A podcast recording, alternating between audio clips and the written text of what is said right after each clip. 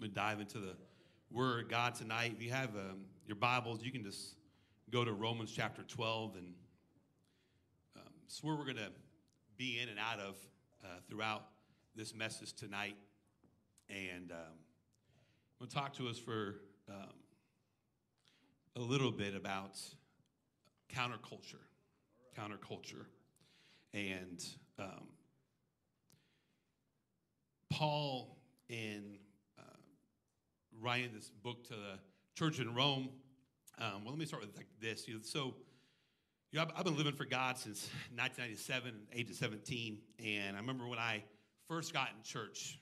Um, my pastor at the time up north um, had me in a beginning class and helping me to learn what it meant to be apostolic, what it meant to be to, to live for God. And this was one of the chapters that early on in memorizing scripture and putting the word of God in my heart, uh, this chapter here was a guidance to me on what it means to be apostolic, what it means to be a Christian, what it means to live for the Lord Jesus Christ, and, and what the Lord expects out of all of us. If you know some breakdown of how the scripture is in the New Testament, uh, of course, we have the four gospels tell us about the life of Jesus Christ, his death, burial, and resurrection. The book of Acts is the history book of, of the apostolic church. And then you have the epistles, which, um, you know, if the uh, book of Acts tell us, tells us how to be saved, it's the epistles that teach us how to stay saved. And as has often been said. So, uh, but here in Romans chapter 12, there's this great instruction. And we're just going to take our time tonight, that's okay with you, um, and just go through these different verses throughout this chapter. There's only 21 verses and um, and has talked to us a little bit about counterculture because um, it's what Paul was trying to teach them, as we'll see here really quickly. And I'm going to be reading for the New Living Translation. So uh, if you have um, you know electronic device that has different versions, uh, that's when I'm going to be. That's going to be the one that's going to be on the screen whenever we're, we're back in um, in Romans. Being King James Version, a couple of other ones throughout it tonight, but uh, for Romans chapter 12 will be a New Living Translation uh, throughout uh, this message. So Paul says, and so, dear brothers and sisters, I plead with you to give your bodies to God because of all he has done for you. Let them be a living and holy sacrifice, the kind he will find acceptable. This is truly the way to worship him. Hear the, the plea in Paul's voice to him, how important this is to him. You know, the King James Version says, I beseech you. He is pushing this on them, saying this, this, you, you, you've got to understand the importance of letting your body be a living sacrifice, living and holy, something that He is going to accept. This is what God is asking of all of us. And I know for many of us here in this room tonight, this may be uh, an, an old chapter, something you've gone through time and time again, but I will tell us that this process that Paul leads us in, in Romans chapter 12 is not a one time thing. The, the sacrifices that they made in the Old Testament, they didn't make one sacrifice in their lifetime, and that was the only sacrifice they had to make. It was a continual thing in their life. So, just like in the Old Testament, the sacrifices that, that they made under the laws of Moses had to be on a regular basis. This sacrifice that Paul is talking about, this living and holy sacrifice, that is acceptable to God, it must also be made on a regular basis. Amen. That. So, verse 2 says, Don't copy the behavior and customs of this world, but let God transform you into a new person by changing the way you think. Then you will learn how, then you will learn to know God's will for you, which is good and pleasing and perfect. Don't copy the behavior and customs of this world. It is the commandment from Paul, commandment from God, the, the, the scripture teaching us that if you want to know about what it means to live for God, you can get some, some, some guidance by looking at what the world is doing and saying, hmm, I'm not going to do that. Right? You know, so sometimes as we try to figure out, you know, what does God want from us? You know, we struggle sometimes. What does God need me to do? Right, this is a daily struggle, right? How many of you struggle sometimes in trying to figure out what does God actually want from me? Right, it should be all of us, right? We all struggle with this sometimes, right? Because we have our human flesh. All right, so because of that, we have to ask this question what does God want from us? And, and Paul tells us a really simple rule of well, just don't copy the behavior and customs of this world. And now, that's easier said than done because our human nature does want to copy the customs of this world. Left to our own devices, that's exactly what we would do. Why does the whole world act this way? Because that's what their flesh does. Their flesh, you know, the birds of a feather flock together, right? And so, in our own devices, left to our own ways, this phrase from Paul about not copying the behaviors and the customs of this world, it's just not possible in our own humanity. We cannot do this on our own.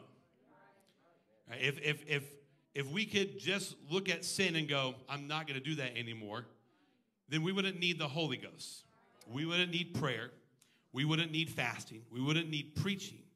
Right? But Paul knows this. That's why this next verse, he gives them guidance on how to, or the next part of this verse, gives them guidance on how to, to accomplish this by letting God transform you into a new person by changing the way you think. It is only God that can change the way that we our minds truly work. You know, in our own humanity, our yes, our minds can grow. We can learn new things. I'm all for education. Um, I, I, love to learn. I love to dive into things. I, I, like to. I'm a button pusher. You know, that's why I like working on the sound stuff because I can push things and see what it does, and then I can try to fix it when I break it and all that kind of fun stuff. And um, but my own mind can only do so much. I can't transform my own human nature. It takes God to change the way that I truly think. If I'm any different now at the age of 41 than I was at the age of 17 when I got the Holy Ghost, it's only because of the Holy Ghost. If my mind is any different today than it was even just a week ago, it's only because of the Holy Ghost. God is the only one who can truly change the mind of a person and to change the way we think. We cannot do this on our own. That's why Paul told the church in Philippi in Philippians 2 and 5 to let this mind be in you, which was also in Christ Jesus. That is a daily prayer of mine. Something I say daily God, let this mind be in me, which was also in Christ Jesus. Because that's the mind that I need. I don't need Brett Clark's mind, it can only accomplish so much. I need the mind of Christ in order to live like Christ, in order to be like Christ, in order to not copy the way of this world and the culture of this world. If I'm ever going to be counterculture to the ways of this world, I have to let the mind of Christ be in me. There's a man by the name of Mike Lansing. Anybody ever heard of Mike Lansing before? No? Nobody? I wouldn't think so. I actually was going to be really shocked if somebody raised their hand. So, but he played Major League Baseball for nine seasons. Pretty uneventful career, good enough to be a Major League ball player. Nine years in Major League Baseball, it's, it's not bad. It's more Major League Baseball than I ever played. And so, anybody here have a longer career than nine years in Major League Baseball? Also, still no hands? Okay. But nothing remarkable about him. Mid 200s hitter, utility baseball player, which means he played a couple different positions on, on a few different teams, but could hit a fastball pretty good. That's what he was always known for, you know, in his limited playing time. Obviously, good enough to stick on a team, made a few dollars, played some baseball games. And um, I, I, re- I, I, read an interview, and he was brought up um, because they asked him in, in this interview, and I'm, I can not remember off the top of my head about, about why he was in the, situ- in the place for this interview. But anyway, regardless, they asked him, How did you know when it was time to retire? How did you know at the age of 33 that it was time for you to walk away from the game of baseball?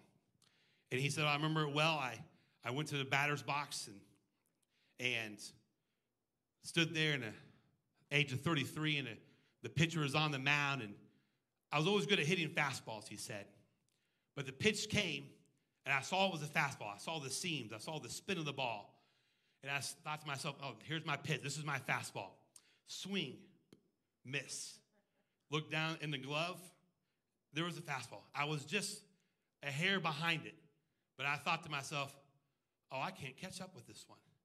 And the catcher looked up at me, and he saw it too. I knew I couldn't hit that fastball anymore.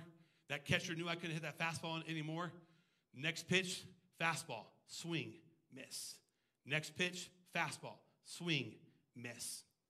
And that was the last at bat I ever had in Major League Baseball.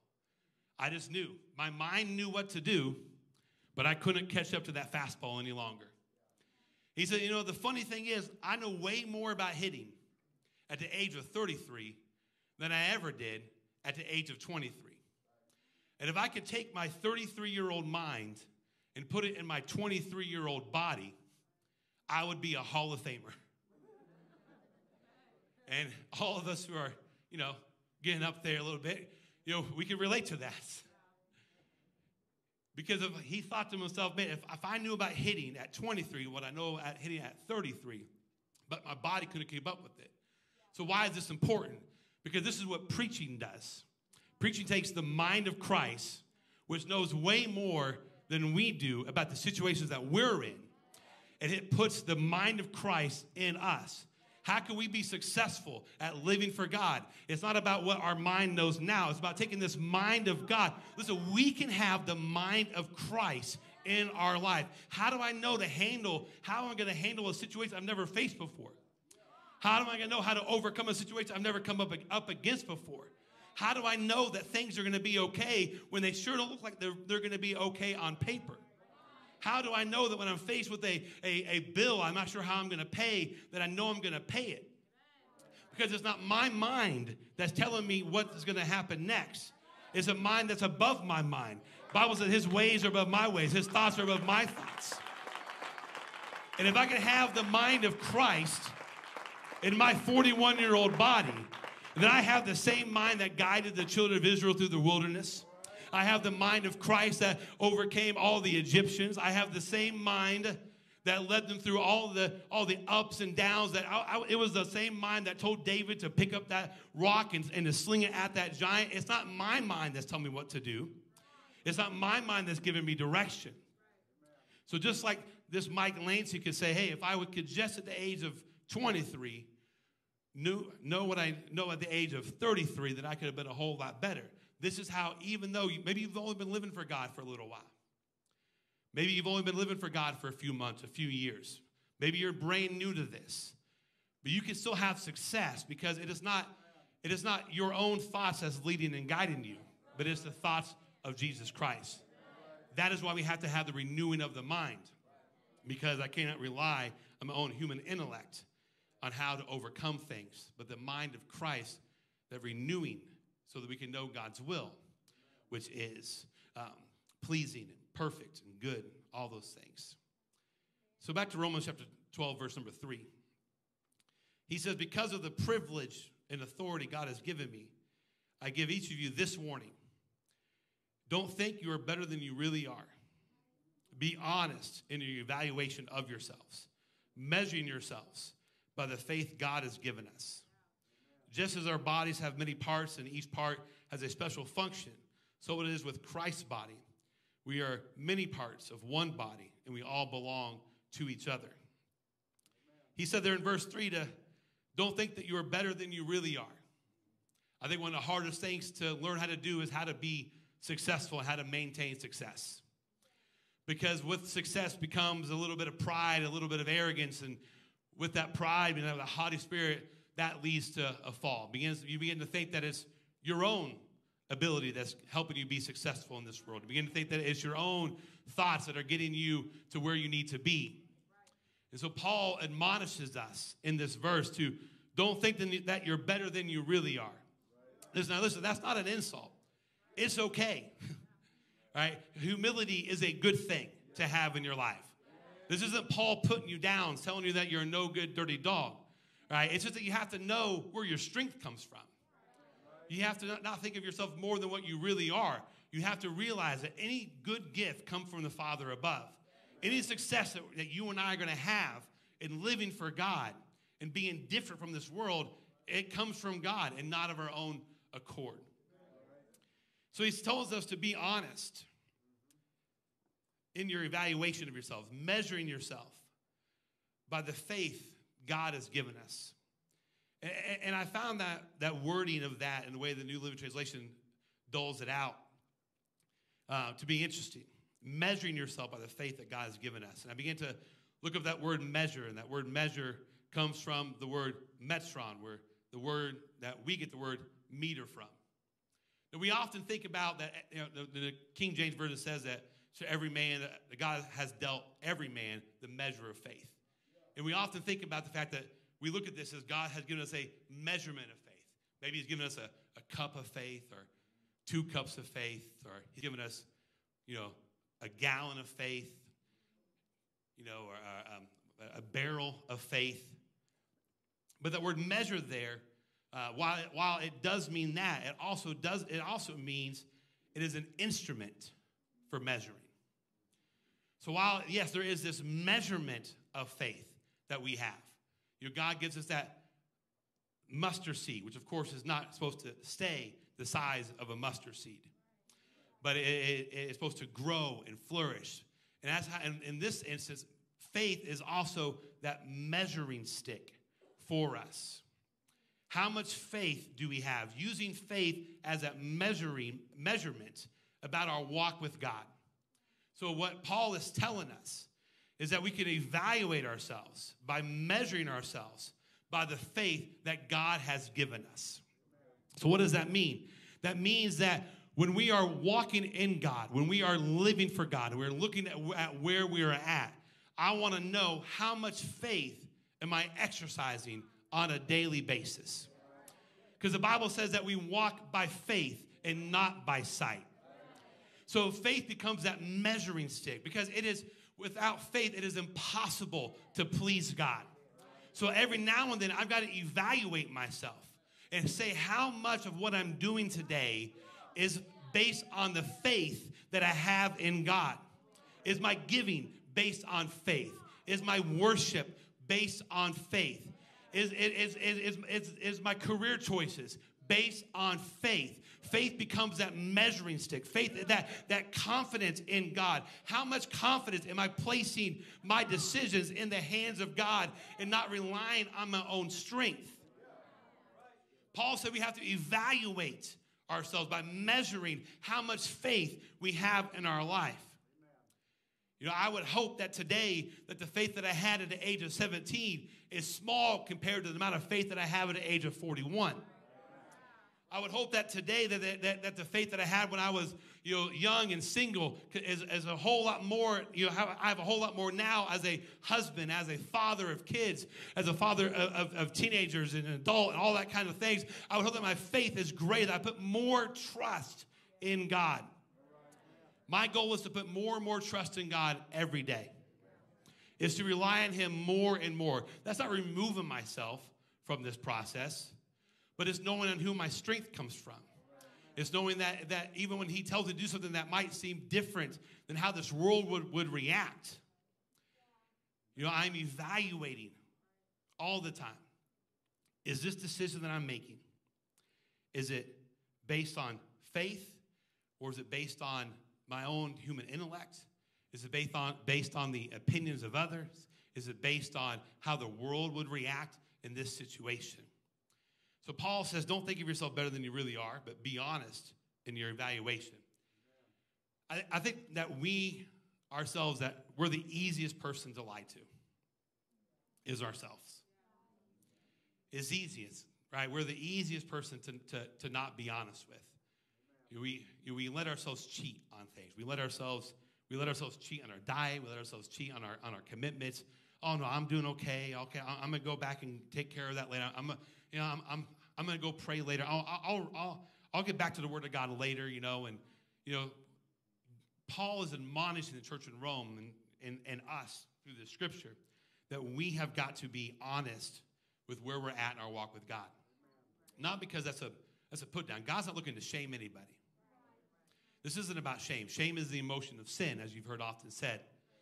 Right? But this is about encouraging us. This is about looking at where we're at and God saying to you and I, I'm so excited about where you are, but I want to help you grow to be more than where, where you are.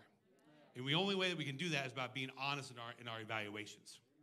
Uh, in the book of Proverbs, chapter 25, um, in the Living Bible, it says it like this just as it is harmful to eat too much honey. I hate this verse. Just saying. Sorry, God. Don't strike me down. Just saying. Uh, at least it doesn't say just as harmful to eat too much bacon. That would be even worse. So it's also bad for men to think about all their honors they deserve. What, what great advice. It's just sometimes, some things are, it's just, it's not good if you have too much of it. I'm all for honoring men. We absolutely should honor each other for, in the accomplishments that we have. But if you're sitting around just thinking about how great you are, I had a friend in high school, he always joked that he got a word for being humble, and they took it away when he wore the pin about it.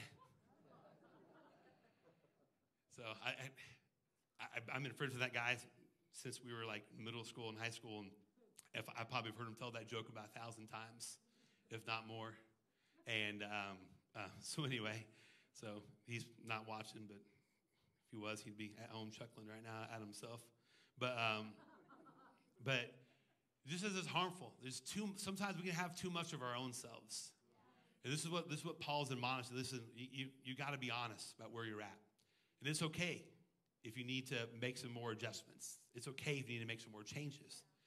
Because this, this, is, this, is, this is why we may have to make these sacrifices.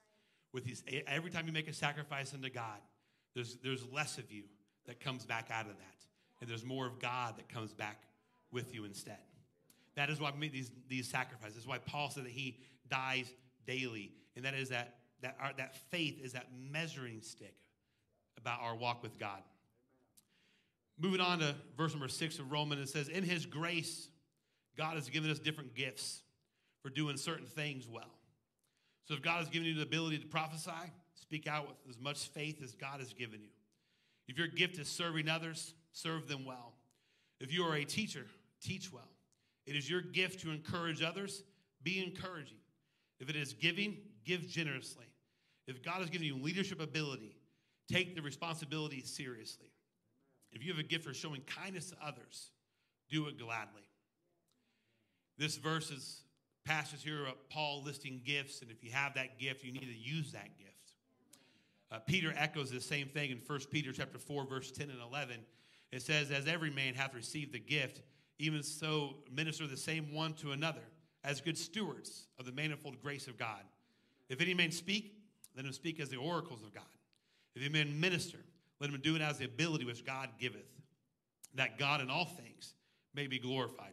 Not so the speaker can be glorified. Not so the, you know, not so the, the, the teacher, not so that the giver, not so that the leader should be glorified, but that so that God in all things may be glorified through Jesus Christ, to whom we praise and dominion forever and ever. Amen. Um, Paul and Peter in these two passages of scripture are admonishing us that when you have a gift, listen, when, when God brings us into this church, you've heard it taught and preached here often over the last several weeks. Every one of us has a place in the body of Christ. Every one of us has a gift in the body of Christ. You have a spot in this in this church.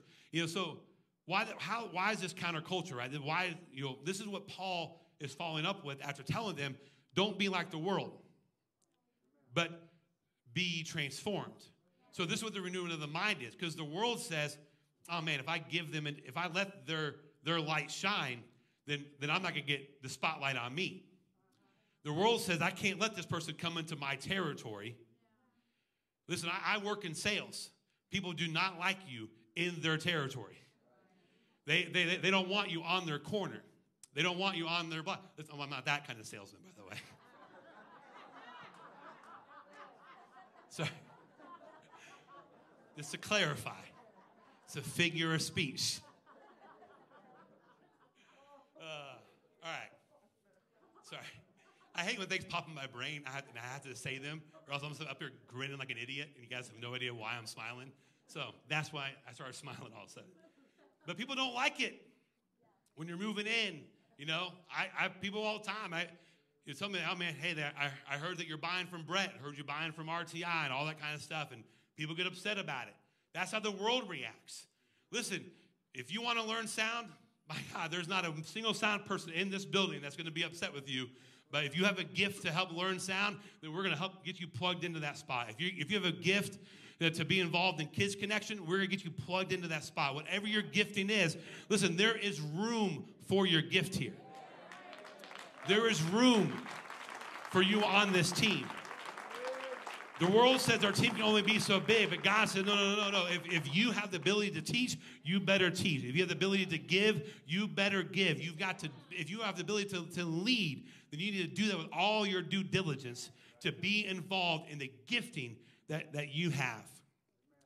Now, if you have the gift of gossip, that's a completely other type of gifting. That one we can do without. My dad told me the other day on the phone that I have the gift of gab. I think he meant it as a compliment, but I'm not sure. So there are certain giftings, though, and Paul admonishes us that whatever those giftings are, is so that you can be used in them. And sometimes it's difficult to try to figure out where do I fit in in this? Where, where, where, where is my place? Where, where do I belong in this? Um, as Bishop taught last week and said last week, if you continue to, to pray that prayer, continue to, to let God develop your gifting, God to develop who you, who you are. You know, uh, God will transform your minds, right? God will help you to be uh, the best version of yourself and better than you ever could ever imagine, right? But God also gave you these different giftings, and He's not taking those things away from you, you know. And so I, I've seen many times people who were musicians out in the world, God brought them in, saved them, helped them to get their life the way that God was supposed to be. He wasn't going to take that gifting away from them. You know, they have that talent, they have that, that ability. He just wants to utilize it to bless his kingdom. And so don't feel like, and, and sometimes we, we, we get this, this feeling that, that when we give up who we are and let God change us, that we're giving up also this part of that we don't want to give up about ourselves. Right? But God allows us to, to take our personalities and to plug us in into God's kingdom in those right spots. And it's important that if you have those giftings, to do it gladly. He goes on to say in verse 9, don't just pretend to love others. Really love them. This again, this is counterculture. This is different than how people out in the world are. Hate what is wrong, hold tightly to what is good. Again, I, I love the way this says this. Just don't pretend to love others. A lot of pretenders out there. A lot of people will tell you that, that they love you, they have your best interests at heart. Man, they have none of that. The world out there does not love you the way that the church loves you. The world out there cannot care for you the way that the church can care for you. This is what we got to be, church. We've got to be a people who not just pretend that we love people. We have got to really love them. This world doesn't love people. We have got to love people. I don't care what they're going through. I don't care how dirty they are. I don't care what, I don't care where they're at in their lifestyle. I don't care any of that kind of stuff. I have to love people the way that God has commanded us to love people. He said, Paul told, don't, don't just pretend to love others. Okay, this is not about manipulating people. This is about really loving them. This is hating what is wrong and hold tightly what is good. Then he tells us to love each other with genuine affection, take delight in honoring each other.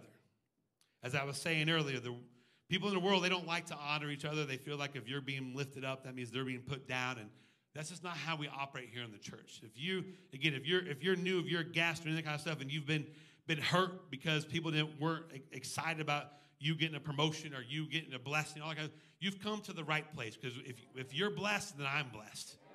If, if you're having a, a, good, a good day, I'm having a good day.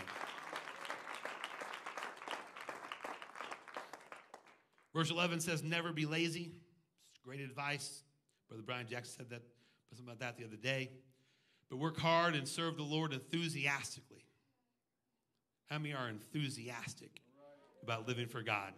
Thanks for a couple of little woo-hoos over there. I like it. Rejoice in our confident hope. We're confident. I have hope. I mean, this, this, the world doesn't have that. Talking to people today, and they're scared of everything, worried about going here and going there. But we can rejoice in our confident hope. We can be patient. We're in, in, in trouble and keep on praying. When people out in the world get in trouble, they lose their patience. But there are times I lose my patience. so you're not allowed to comment on that, children. my kids, at least. So, um, but yeah, we can be patient when we're in trouble.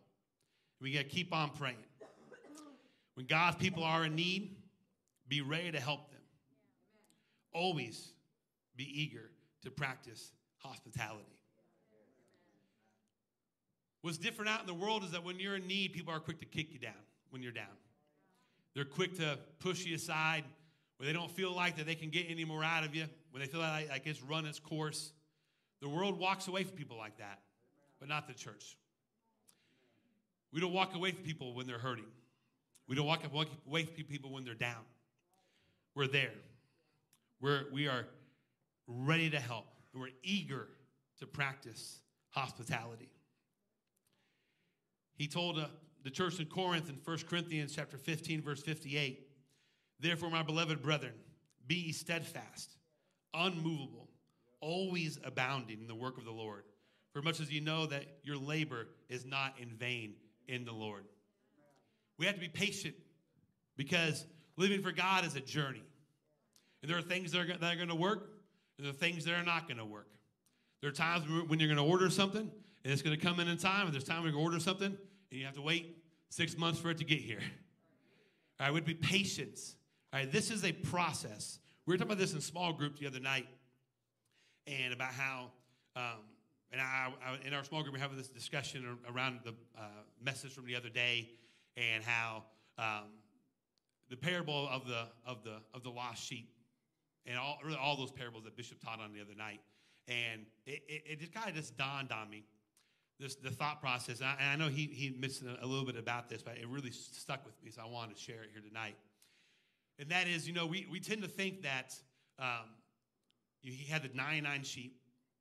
He goes out to to, uh, to leave the 99 to find the one, and it's just like we kind of just so quickly move from that one being lost to all of a sudden being found.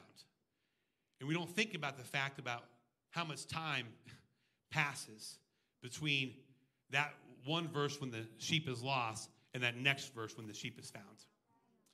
And it got me thinking about other parables like that, and about the um, wasn't that long ago that I, I, can't remember it was bishop, somebody else behind this pulpit was talking about the parable of the talents, and you know he had, uh, and it j- jumped out at me that that it said that the master was gone for a long time.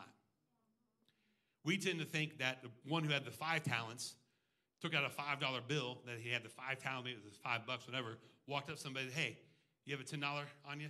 All right, cool. Here's my five. Give me that ten. Okay, cool. I now doubled the master's money, and it was like done in an instant. That's what we think because the, the scripture kind of just goes right from in sequence, and so I, I wish I could like just zoom in on that story and just see exactly how long did it take that person with the five talents to go from five to ten? Was it always an increase? Did he go from five to six and six to seven? Or was it more like he had five, he invested some, and next thing you know, he was down to three? And then he took that three and he was like, okay, I'm, I'm gonna go invest in this. And he was then he was down to one. He was like, oh. And then he took maybe maybe he took one of his own talents and he he combined it with it. And then he, then he did this other investment. And then all of a sudden it was back to four. Then it's whew, okay, great. I'm almost back up to what the master gave me. So we tend to think that it, all of a sudden it just happened. Like, oh, he had five, then he was just like this, you know, money magnet. He went from five to ten. But maybe it was maybe there's more to this. So we think of this, and then it, then we get frustrated because God's given us gifts, and we are utilizing our gifts the way that we feel like God wants us to but also, but we're, but we're not seeing that doubling from five to ten, from two to four. We, and we feel like, man, maybe, maybe I'm just the guy with one talent. I'm trying, but maybe I'll always be stuck with one. Right, but, but this is why Paul is telling them that you have to be patient in trouble. That if you will just stay the course, if you'll keep doing the things that God wants you to do, Right? It, it, it, you're not always going to have these, this immediate rocket boost to, to the top of the mountain right? Because we don't learn in those moments. But when we uh, have that patience in those troubles, we can go up and down and we can keep our footing assured in this life. And I can know that if I just keep this course, if I just keep going, because, and we can do that because we have brothers and sisters that look at us and say, hey, keep going in this direction. You can do this. You can, we have to be an encouragement one to another because it's not, it doesn't always work out the way that we think it's going to. But that, that's okay because we can keep our faith in God and keep moving in the right direction because our labor is not in vain in the Lord. Listen, I, I, don't care if you took the five talents that God gave you and invested them and you're all the way down just to one talent. I don't care. You keep on investing. You keep on praying. You keep on this. And I promise you, God will begin to give you increase. God will begin to, to move you back up the ladder. God will begin to see your faithfulness, and God will be faithful to you.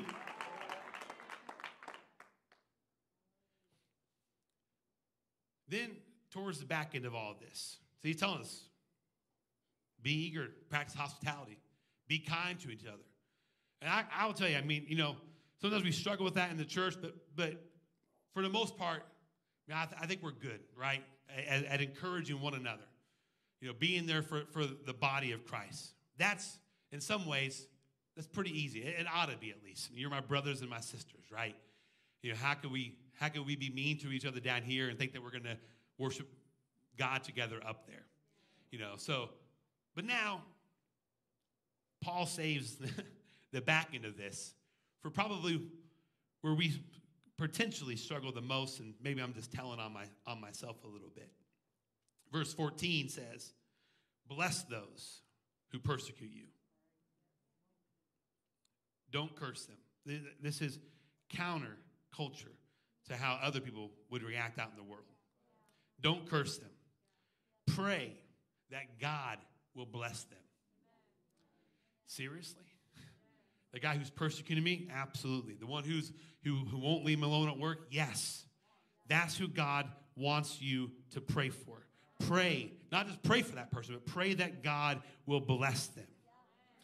Pray that God will just heap a blessing upon the people that persecute you.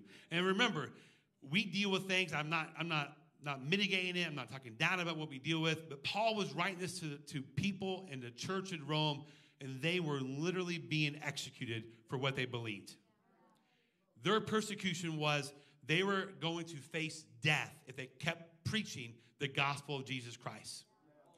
And Paul looked at them and said, Hey, those people who are persecuting you, the ones who killed the folks that you knew, that you grew up with, that you prayed through to the gift of the Holy Ghost with, you need to pray for them. And not just pray for them, but pray that God would bless them. Why would we pray that way? Because when God blesses somebody like that, that's how God can then begin to pull them into the truth. Because I'm not, I'm not, I don't want the person who's persecuting me to die and go to hell. They might be persecuting me, they might be coming against me, they might be fighting me, but they still have a soul. And I want to see that soul come down to an altar repentance, not for my vengeance, but because they need to have repentance in their life. I want to see that person baptized in the name of Jesus Christ. I want to be there when that person begins to speak in other tongues that the Spirit of God gives them utterance. I don't want to curse them. Listen, they're already cursed. I don't want to curse that person. They already brought a curse on them because they're living in sin. I want to see them come out of that. And so I'm not praying for God to curse. I want God to bless that person.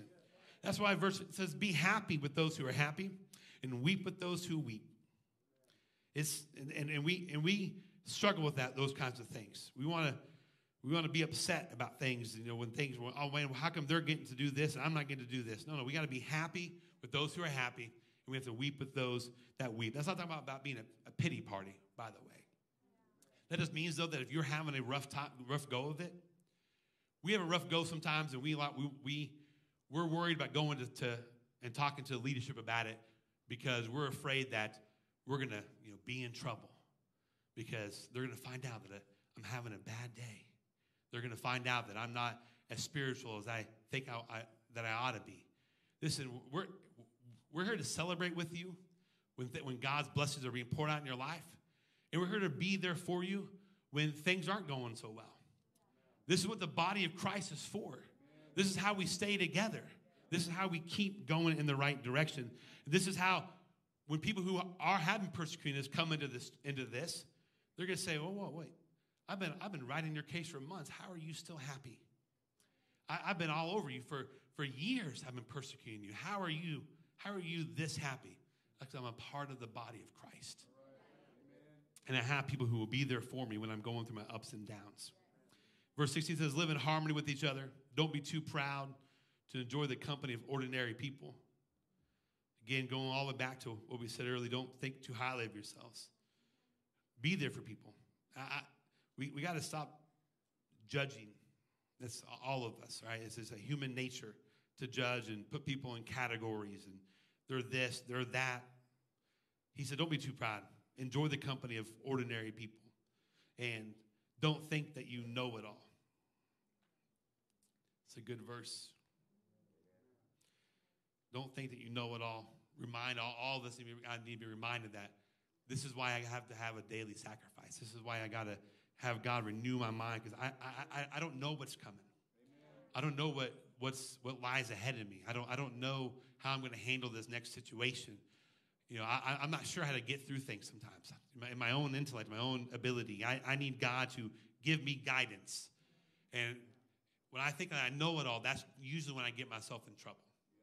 When I think that I have all the answers, when I think that I can sit down on my computer and just map this out, and I can sit down and, and figure this whole thing out, that, that I, I, I'm going to come up with the right words that fix it. I'm going to I'm going to do that. I, I can fix this. That's usually when I get in trouble when I'm trying to solve my own problems. So I, I can't think that I know it all. Verse 17 says, Never pay back evil with more evil. Do things in such a way that everyone can see you are honorable.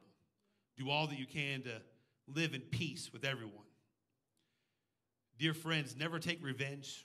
Leave that to the righteous anger of God, for the scripture says, I will take revenge. I will pay them back, says the Lord. We don't have to fight we don't have to fight these battles like this, right? Not in the way that we think that we do. We, we fight in prayer, we war in prayer, right? We war, you know, but, uh, but I'm, not, I'm not out there fighting people. They're not my enemy. Sinners aren't my enemy. People out in the world, they're not my enemy, right? The devil's my enemy. My own flesh is my enemy. It's what's working against me, right? That's why I need a, that's why I need a new mind because my own flesh, my own decisions, what leads me to destruction. There's not a person in this world that can take me to hell.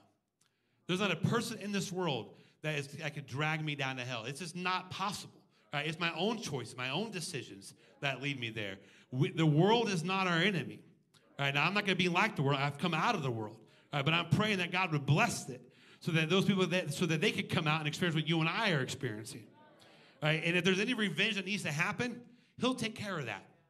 He will handle, He will fight those battles. So that's why we can come in here. We can pray. We can, we can, we can go to war in prayer and pray against the enemy, pray against the spirits of this world. But, but at the same time, praying for those that are persecuting us, praying for those that are fighting against the church. Jesus told his disciples in the book of John, chapter 13, and a new commandment I give unto you, that you love one another as I have loved you that you also love one another. By this shall all men know that ye are my disciples, if ye have love one to another. He does a new commandment. In chapter 13, by the way, that's the same chapter that Judas betrayed him. It's the same chapter. They had just he had just washed Judas's feet. He said, He who dips the sop with me is one who will betray me. Judas dips the sop. He tells him to go do what you're going to do. And then he says this verse right here after he had just been betrayed, after our Savior knew that the one who was going to get him crucified had just left the room, he says, You got to have love one for another. The man just left who's going to betray me, but guess what? You have to have love one for another. This is how the world is going to know that we are different. This is how the world is going to know that we are not like the people of this world. Not because we're better, but because we have a God who's in us, who makes us this way. My human nature would absolutely enjoy hating people. It's human nature, right? It would want to take revenge. It would want to get back at people for the things that, that they do. That's human nature. But the God nature that's inside of me when I have the baptism of the Holy Ghost says that I can have love one for another. And that's how all men shall know that ye are my disciples. the last portion here, verse 20, says, Instead, all these things, he wraps up this chapter with this. Instead, if your enemies are hungry, feed them. If they are thirsty, give them something to drink. In doing this, he shall heap burning coals of shame on their heads. The world wants to take revenge. You can, you can stand. I'm going to read verse 21 here in a second. The world wants to tell you that you can't change. The world wants to tell you that you can't be different. You can't sustain this. You can't keep going this way. Wants to say that living for God's impossible. Being righteous and holy is impossible. It's impractical. All these kinds of things. World wants to tell you that if you have enemies, you should shun them, you should fight them, you should push back, all that kind of stuff. And by means, you know, you know, I think you know what I'm saying here tonight. But Paul said, hey, instead of all that, if your enemy is hungry, feed them. Now he's quoting a uh, chapter and verse, I think it's in Proverbs 25, something like that, if I remember correctly. If they're thirsty, give them something to drink. And in doing this, you will heap burning coals of shame on their heads. Then he tells us very plainly, verse 21 don't let evil conquer you. We live, live in a world that's has a lot of evil in it. It's a lot of bad actions going on in the world. A lot of people who's letting sin take them further than they ever thought they would go. A lot of our world, our world's hurting. Our world is struggling, to say the least. But don't let evil conquer you.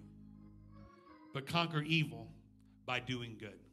That's the charge on the church. The charge in this in that chapter that starts off by look, we got to renew our minds. We got to think of things differently. And the only way that we're going to overcome evil is with good. And that's why I'm so glad to be part of the church because I, we're in a good place. If you're here tonight and you haven't been here very long, you found a good place. While the world would try to push you away, we're here to welcome you. While the world will tell you that, that you're not going to succeed, we're here to, we're here to encourage you.